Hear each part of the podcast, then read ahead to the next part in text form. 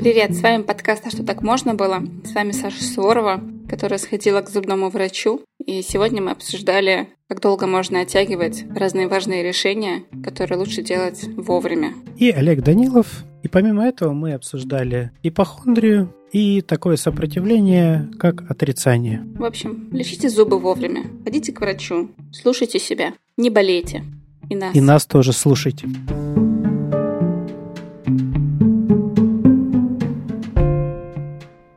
Как твой зуб? Слушай, заживает. У меня закончился нембесил, у меня было всего три пачки. Поэтому сегодня я вот узнаю точно, как мой зуб. Но вообще нормально. То есть они его очень быстро удалили. Вот, то есть я реально, мне кажется, дольше боялась туда идти, а боялась его удалять больше на это потратила времени, нервов и каких-то переживаний, чем на самоудаление. Не, ну просто я знаю, что мне надо удалить, наверное, с лета. Так что у меня ну, довольно длительный процесс был осознание того, что мне его надо удалять. Вот это, знаешь, всегда такая интересная история про то, как люди откладывают какие-то вещи, про которые они вроде знают. Ты знаешь, хуже про то, что они знают, что это важные вещи, и лучше их не откладывать. Даже еще, знаешь, лучше, что их не откладывать, это еще хоть какую-то возможность предоставляет ну, для маневра, да, то есть что, да, лучше не откладывать, но есть теоретический вариант, при котором можно отложить и все пройдет, да. А есть вещи, которые ну, совершенно точно не, ну, не пройдут. То есть в этом смысле не то, что лучше не откладывать, а просто, ну, вот оно у тебя никуда не денется. Там тот же больной зуб, он никуда не рассосется, он сам не залечится. То есть, ну, в общем, да, тут такая история. И вот все равно мы как-то умудряемся это отложить и не думать об этом. Да, это правда. Или знаешь, это как э, я не люблю и ходить там. Девочки обычно к гинекологам, мальчики к урологам. Такие, я не пойду к этому врачу. И те, и другие к проктологам. Да, и те, и другие к проктологам. То есть такой, там, ты знаешь, что там надо пролечить или что-то сделать. И такой, я туда не пойду. Мне не болит. Я пью обезболивающее, там, я не знаю. Ну, я, в общем, на самом деле... У меня про просто то, как... дискомфорт, да. Да, в какой-то момент может дойти до точки невозврата. То есть, если ты дошел вовремя до врача и успел все вылечить, то все хорошо. А потом иногда бывает, что уже все, уже поздно. Но все равно нам в этот момент кажется, что, ну, знаешь, такой этот если я спрятал голову, то я, в общем, весь спрятался, да. Угу. Как, как дети прячутся в прятки, когда типа я голову так закрыл за занавеской, меня никто не видит. Если я не узнаю диагноз, то, то его как будто бы и нет. Кого как будто бы нет, да. В общем, да, плохие новости мы, конечно, не хотим узнавать, особенно когда мы делаем это своими руками. Когда сами пришли. Ну, в целом мы вообще стараемся какие-то вещи даже до поры до времени не замечать. Ну, те, которые нам не очень нравятся. Не то, чтобы мы прямо это специально делаем, да, но мы так устроены, что мы можем не замечать какие-то неприятные вещи. Ну, стараться максимально их вытеснять. Или находить какое-то объяснение этому, которое нас больше устраивает, чем лежащее на поверхности. Иногда даже очень сложное объяснение можем придумать. Да, это правда. Мне кажется, на самом деле мы себе, в принципе, очень часто ищем объяснение. То есть он меня любит, просто вот таким вот странным образом. Там остается только вот сделать что-то, что-то исправить, и тогда это будет вообще идеально. У него просто такой, знаешь, это характер такой. Или мне не болит, мне вот кажется. Или мне болит, потому что я нервничаю. Или мне уже не болит. Слушай, ну ведь правда, действительно, нам проще оставаться с чем-то, что нам уже знакомо и понятно, чем уходить в какую-то непонятную неизвестность. Вот ты знаешь, мне вот это непонятно. То есть, с одной стороны, я понимаю, что я абсолютно точно так же себя вела с зубом. Очень простая процедура сходить и удалить зуб. При этом я понимаю, что зуб у меня несложный. То есть он у меня правильно растет. Мне там не надо ничего разрезать. То есть у меня, ну, он стоит, а не лежит. Все хорошо. То есть у меня никак, никакой там болезни внутри нерва нет. Обычный зуб, который надо просто удалить. Но при этом я тянула просто неимоверно долго. При этом у меня в этом плане есть позиция, что лучше знать, чем не знать. Ну, то есть, видишь, у тебя, ну, как бы от головы есть одно представление, да, о том, что, ну, надо пораньше пойти, побыстрее вылечить. И в целом, ты как-то головой ты понимаешь, что особых проблем там на горизонте не видно. Но есть же еще часть, которая не совсем вот про голову такую, да, не про интеллект, не про логическое мышление, а вот это иррациональное, которое в данном случае у тебя, ну, совершенно очевидно, сопротивляется, откладывает твое посещение стоматолога. И то, что ты это не понимаешь, это как раз и говорит, что, ну, если ты вот про это не понимаешь, да, почему, это как раз и говорит о том, что это, ну, такое твое мой доисторический мозг. За пределами сознания, ну там бессознательный, да? При этом, на самом деле, интересно, у меня не было плохих историй с зубными. То есть мне никогда не было очень больно.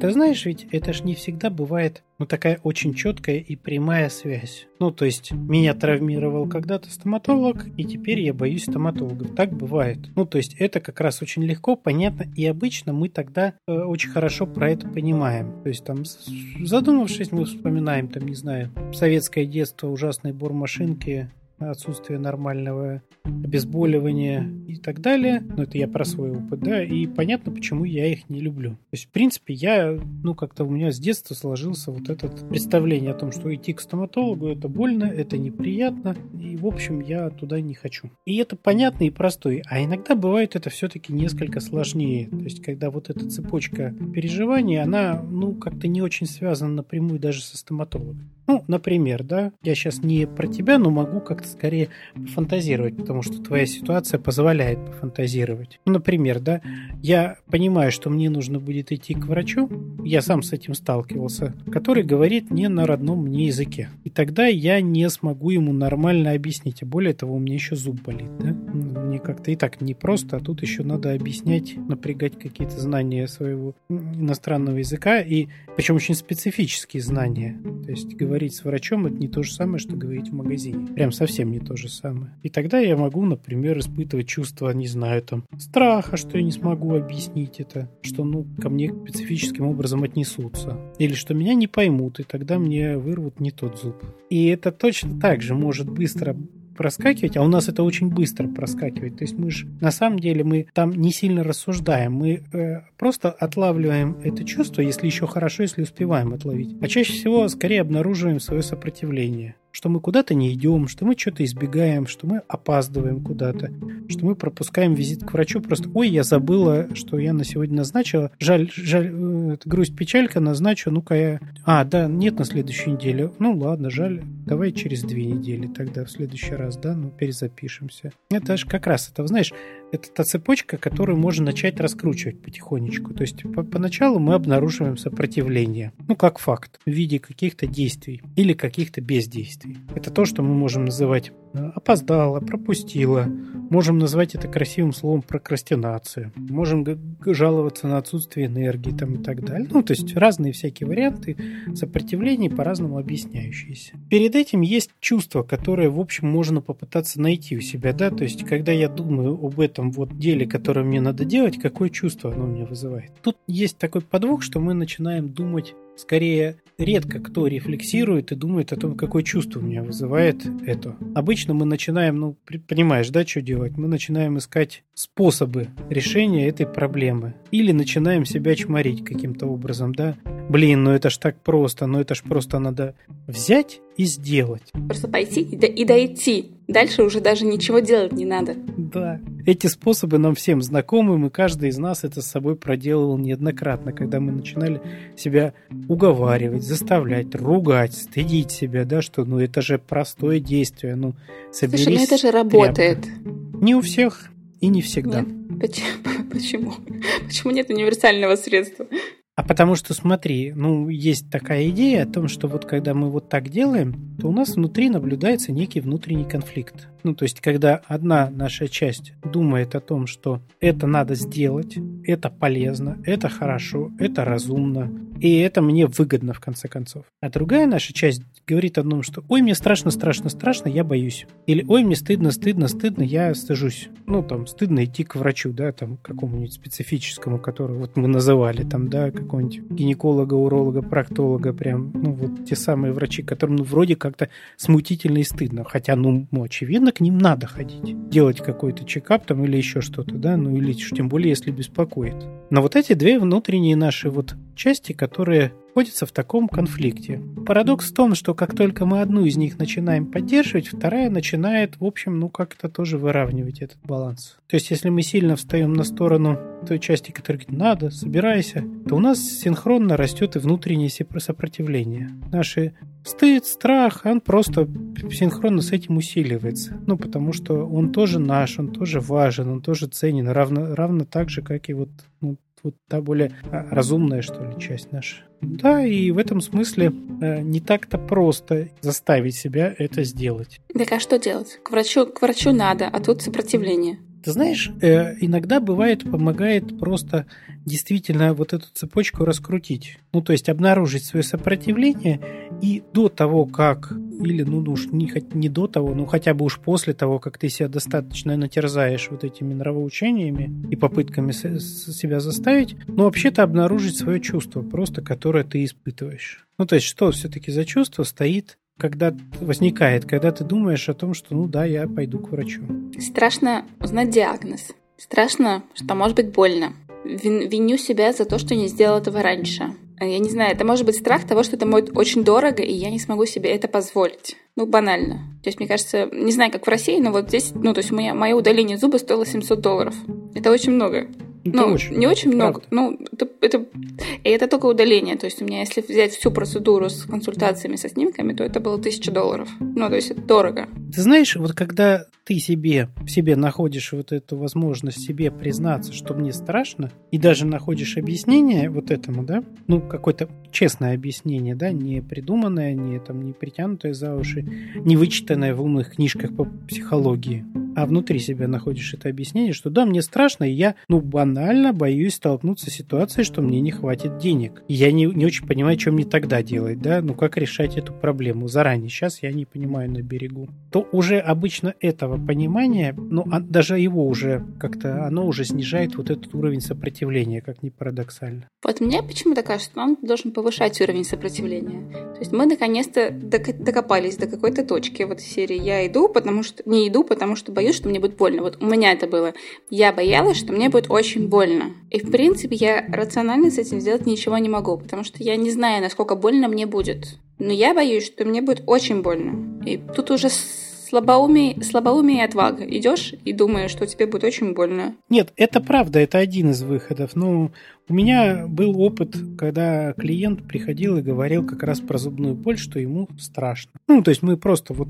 Ну, это была, в общем, достаточно понятная история, да, но все равно люди, когда говорят, что я почему-то откладываю лечение зубов, ну, все-таки, ну, так или иначе, понятно, что там в большинстве случаев стоит именно страх. И зачастую это действительно страх боли. Это такая понятная, типичная история. Но, понимаешь, когда появляется такая история, и когда человек уже понимает, что это страх боли, у него появляется возможность с этим что-то сделать. Ну, в конце концов, он может пойти к врачу, да? Что он, собственно говоря, и сделал. То есть он пошел к врачу, он посидел у него под кабинетом, он послушал, орут ли там пациенты, как резаные. Ну, потому что это его и страх был, да, что мне будет так больно, что я буду там так орать. Ну, потому что понятно, да, что если, ну, если у меня это выдержит анестезия, то тогда не страшно. Он поговорил с врачом, он спросил, а вообще-то будет ли мне больно. Ну, вот потому, как у меня выглядит там мой зуб. Слушай, но они всегда говорят, что будет не больно. Нет, не всегда. А что делать, если мне вдруг станет больно в процессе? Ну, каким образом я могу дать об этом знать? Ну, будет ли возможность тогда каким-то образом что-то поменять в анестезии? Можем ли мы прервать этот процесс, если мне будет очень больно? То есть это история, которая я сейчас не просто так, да,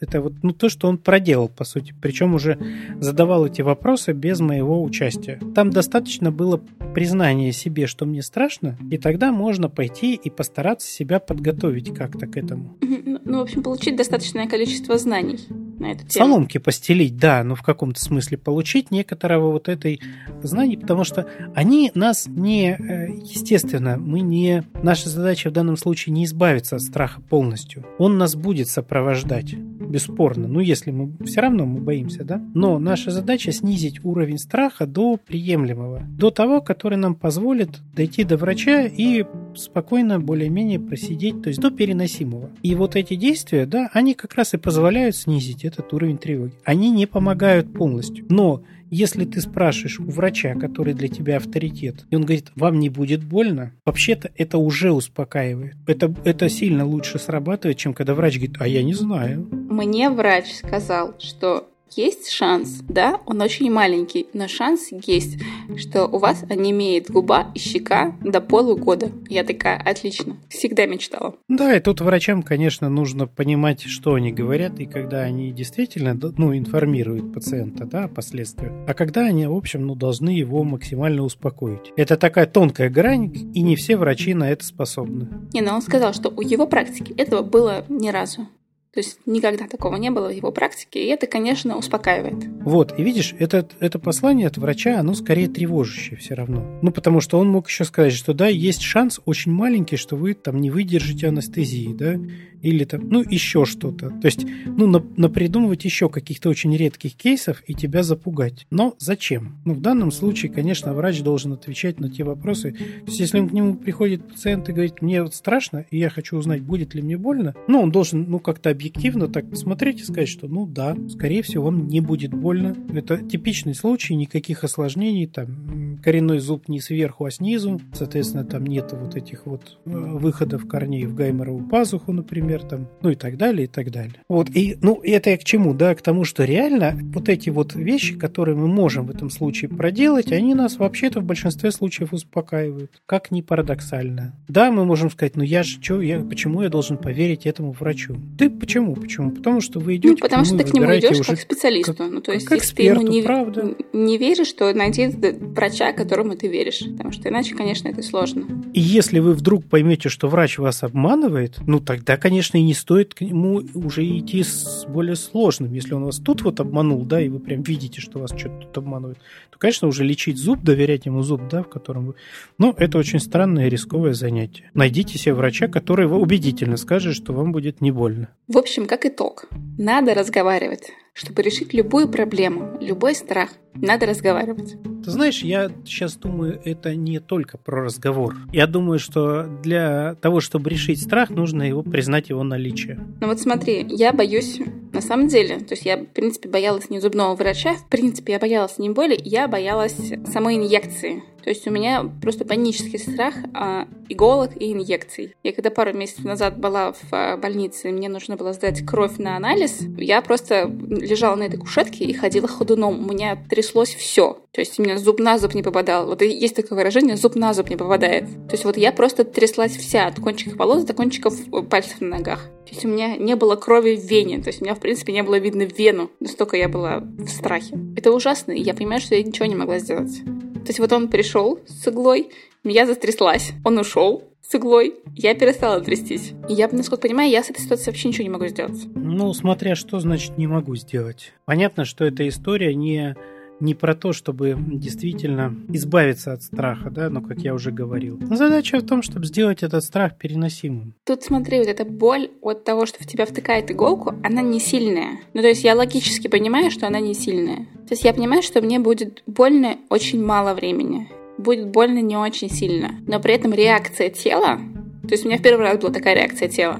То есть реакция тела у меня была просто какая-то невероятная. Нет, я понимаю сейчас про что-то. Я просто, знаешь, как-то думаю, вот это совершенно точная штука, которая... То есть у меня нет здесь какого-то готового решения, да, или готового ответа, что с этим делать. Это то, что в терапии, ну, как раз обозначают таким исследованием. Ну, то есть прежде чем решать проблему, хорошо бы ее исследовать. В данном случае, ну, терапевт бы тебе предложил, «А, давай поисследуем этот страх. Ну, то есть давай а, отыграем эту ситуацию ну, в виде игровой какой-то, да, ну, чтобы это что-то из этого возникло, да, актуализировались эти переживания. И, возможно, там из этого что-то появится еще. Ой, ты знаешь, что там было еще самое смешное?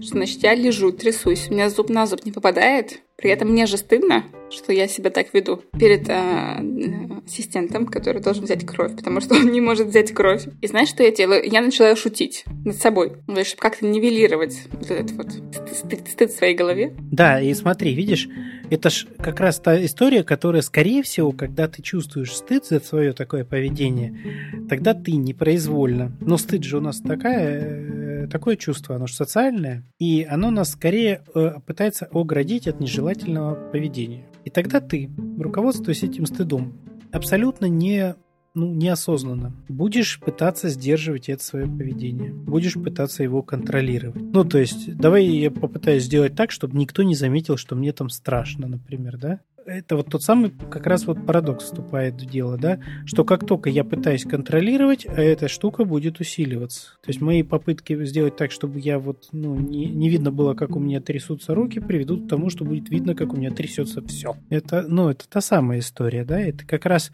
здесь, ну, вот уже не вопрос даже вот в частности не про страх, а про стыд, например. Ну да, то есть это как раз исследовательская, опять же, история, да, почему стыдно, например, бояться. То есть что за стыд такой? Ну, это сейчас вот мы так вот как раз про то, что это тоже может быть ну, исследовано и обозначено, да, и, и, возможно, если ты перестанешь стыдиться, то будет проще. Ну, то есть тогда можно просто прийти и сказать, сейчас я тут это, я боюсь уколов, Поэтому я сейчас буду трястись. Ну и дать себе возможность потрястись слегка. И тогда, возможно, эта штука пройдет. Ну, это знаешь, вот я пример тебе приведу сейчас, чтобы так понятно было. Вот, например, я боюсь, совершенно точно боюсь э, высоты. И мне совершенно точно как-то не нравятся всякие эти э, аттракционы, на которых ну, нужно куда-то взлетать, куда-то падать. Все вот эти вот русские горки. И я до какого-то момента, ну, я знал давно про себя это, я до какого-то момента думал, что ну да, ну что, страшно, значит, с этим невозможно ничего делать. Пока я в какой-то момент не понял, что вообще-то у меня есть способ сильно снизить ну, напряжение, которое у меня там на этих аттракционах. Но я себе не даю возможности воспользоваться этим способом. Ну, потому что я смущаюсь, мне неловко. Ну, как ты догадываешься про как... Да, конечно. конечно, это очень классный способ, который очень сильно позволяет снизить уровень страха в этот момент. То есть и после этого я да, там, я помню, что я забрался на какой-то аттракцион, вы знаешь, вот эти вот с падающими креслами, которые, вернее, на резинке вверх-вниз летают. Совершенно жуткий, страшный для меня аттракцион.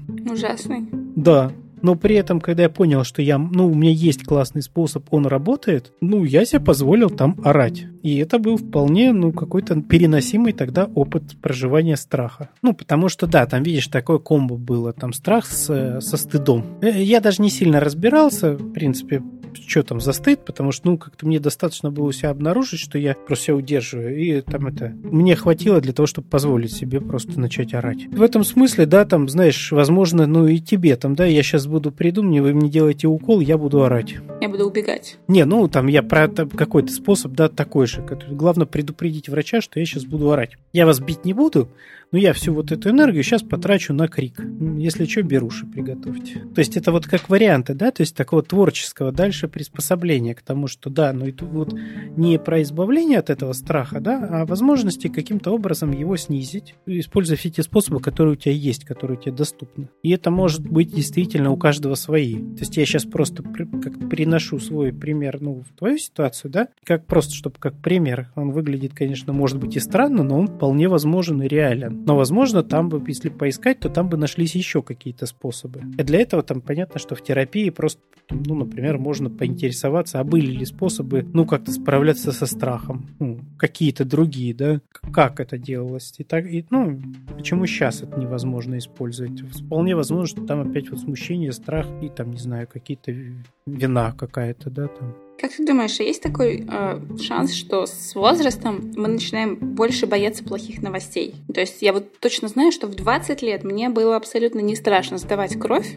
или ходить к зубному, но вот сейчас в 30 лет это становится каким-то таким уже. Слушай, ну это же и разумно достаточно. Ты находишь? Ну, в том смысле, что вероятность получить плохие новости у нас а, ну, повышается. типа с возрастом, типа песочек-то сыпется уже, да?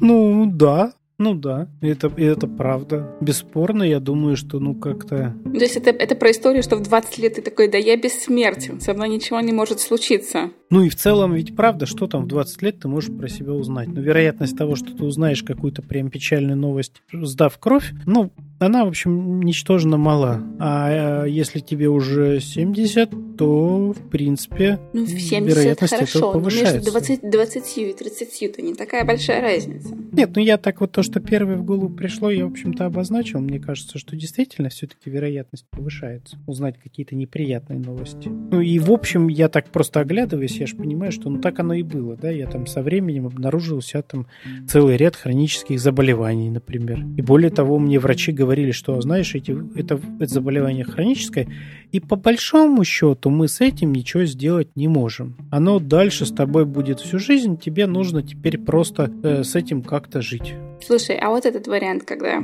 Ну, он, мне кажется, он на самом деле очень похож с зубом, но зубом чуть полегче воспринимается.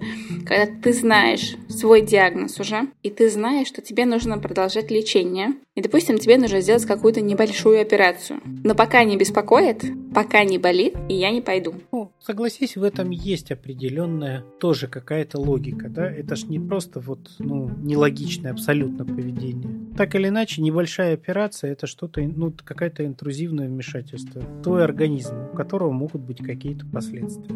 Не будучи специалистом, ты не знаешь про эти последствия. А в целом история, ну, особенно если не было опыта этих небольших операций, история довольно пугающая. Ну, что меня тут что-нибудь разрежут, мне что-нибудь там Скальпель отрежут, что-то пришьют и так далее. Да, ну и как я перенесу и будут ли какие-то последствия. А так вроде, когда я это не делаю, ну вот вмешательства нет. Нет проблемы, нет вмешательства. Такой выбор между двумя, в общем, по большому счету, не очень приятными э, вариантами. И тот, и тот неприятен. Если тебе скажут, что тебе вот эта операция гарантированно, ну, там, поможет, у нее точно нет никаких последствий, скорее всего, ты это сделаешь относительно легко. Но у нас же редко так говорят, да, у нас, скорее всего, начинают предупреждать о возможных последствиях, о том, что не факт, что это поможет, что это там. Ну и дальше вот вся эта история. Что, по сути, мы имеем просто проблему выбора, которую, ну, каждый делает по-разному. Мы же часто действительно выбираем и между... Тут же всегда, знаешь, я, я к чему эта мысль была, да, что легко выбирать между плохим и хорошим вариантом. Мы вообще без проблем выбираем хороший, ну, очевидно такой, да, и не сдаемся этой мыслью, что, что выбрать. Чаще всего у нас сложность, в том, что когда мы выбираем два плохих варианта. Каждый по-своему плох, каждый по-своему с какими-то побочными эффектами и последствиями. И тут мы можем действительно, ну, надолго залипнуть, пытаясь понять. Либо, ну, полагаемся на судьбу. Ну, что она за нас, что-то там кто-то за нас выберет. Но ввиду невозможности самому сделать этот выбор. Ну, мы так вот предоставляем там, ну, там, например, да, запуская хроническое заболевание, мы как-то думаем, а, вдруг я умру раньше под колесами автомобиля. И, в принципе, тогда этот мой выбор был это весьма выгодный. Есть вариант, когда вдруг само рассосется, знаешь, эти все истории про чудо. Человеку диагностировали рак, а он такой, я не буду лечиться, я буду бегать и есть морковку. И вылечивается. Выходит в ремиссию. Знаешь, это надежда на кофейные клизмы. В общем, это, мне кажется, тоже про страх принятия какого-то как будто бы рационального решения. То есть я буду что-то делать, но вот не то вот то, что вы мне прописали, вот это какую-то химию в себя колоть и там лысеть, э, болеть и что-то, а вот, вот, вот альтернативный метод.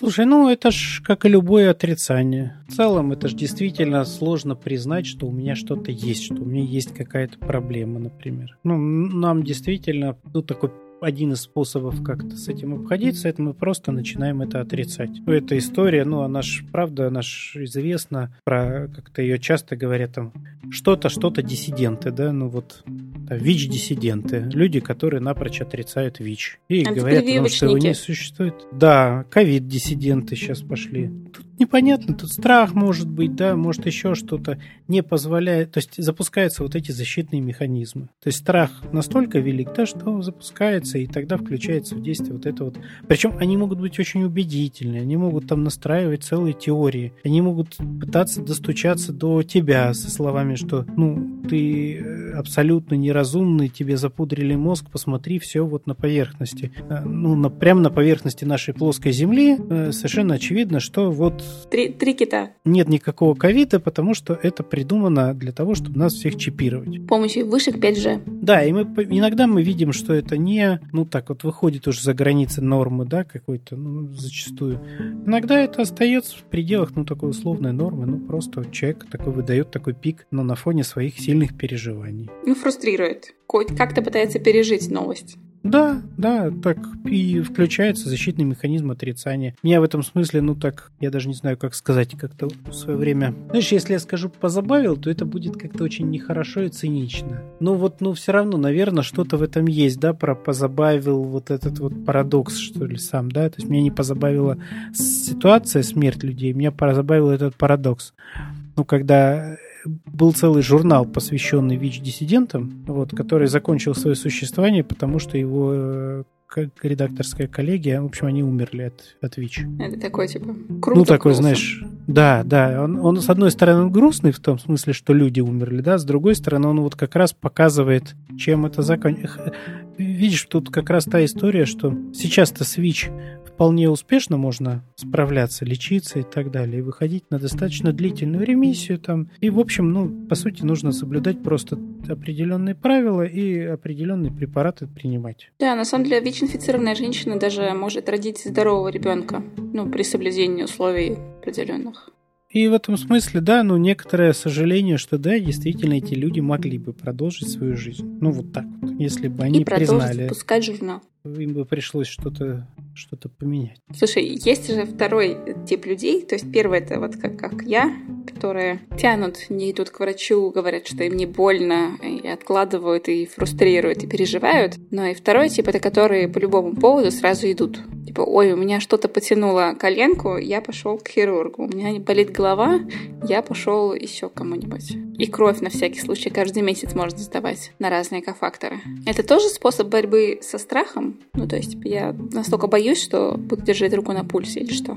Ну, слушай, это такая история, которая может быть и я сейчас пытаюсь думать, но это то, что называется ипохондрией, да, когда человек у себя старательно находит признаки разных заболеваний, какие-то симптомы. Ну, тут вот, конечно, бы надо понимать, потому что, знаешь, иногда за этой ипохондрией стоит, ну, прям совсем бредовые формы, и тогда это, возможно, не терапия, но такая, это медикаментозная терапия может потребоваться. Но если мы говорим про небредовые формы, такие ипохондрии, да, то, ну, например, за этим может стоять одним из достаточно часто встречающихся кейсов, а, может стоять такая вторичная выгода по привлечению внимания. Ну, причем тут, знаешь, уже не, не важно от кого. Это может быть внимание от врача. В принципе, мы же, наверное, все видели этих бабушек в поликлиниках, так или иначе, которые приходят к врачу, с завидной регулярностью и жалуются ему о том, как у нее вот здесь болит, тут ломит, тут кольнуло, вчера тут стрельнуло там и так далее. Врач его слушает, говорит, ну хорошо, вот попейте вот эти таблеточки, очевидно, которые не имеют никакого особого смысла, но тем не менее. Гуляйте по утрам, ложитесь спать вовремя. Ну, что-нибудь такое, знаешь, насоветует. И, в общем, ну, вот тут терапевтичным оказывается не лечение, а внимание со стороны врача. Ну, потому что кому еще про это рассказывать, да, там, особенно если, ну, бабушка не сильно социализирована. Вот. И это касается не только бабушек, это просто пример, который нам так или иначе знаком. Это может касаться человека в любом возрасте. Особенно если у него есть опыт. Ну, то есть, условно, да, там в голове связка, что когда я болел, мама со мной э, нянчилась, не ходила на работу, оставалась со мной, укрывала меня делком, поила чаем с вареньем. Моё, моя болезнь приведет к тому, что обо мне начнут заботиться, на меня начнут обращать внимание. И тогда человек совершенно точно может запускать этот механизм для привлечения внимания ожидая, что сейчас ну как- как-то это сработает. Да? Он может даже не сильно понимать, на кого это нацелено, но тем не менее привычный механизм, привычный паттерн поведения запускает. Ну что, записались? Впервые, наверное, с начала наших подкастов мы готовы а, обозначить, что мы ждем ваши комментарии, мы ждем ваши вопросы. Их можно задать, перейдя по ссылкам, которые будут указаны в описании этого подкаста. Ну и, безусловно, мы ждем ваши лайки. Нам важно знать, что вы нас слушаете. Castbox, iTunes, у нас даже есть группа ВКонтакте. Так что, если вы хотите поговорить на какую-то тему, то мы открыты. У нас даже есть Телеграм, в котором тоже можно послушать, и группа в Телеграме, которая посвящена обсуждению этого подкаста. Там пока нет никаких обсуждений, вы можете начать их. Ну что, похоже, совсем записались.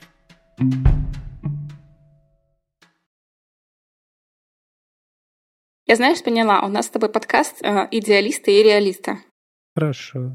А кто из нас реалист? Нет, давай вначале выясним, кто из нас реалист. Ну, явно не я, понимаешь? Все, все просто. Я идеалист. Хорошо, тогда ладно. Тогда окей, меня вполне устраивает реалист.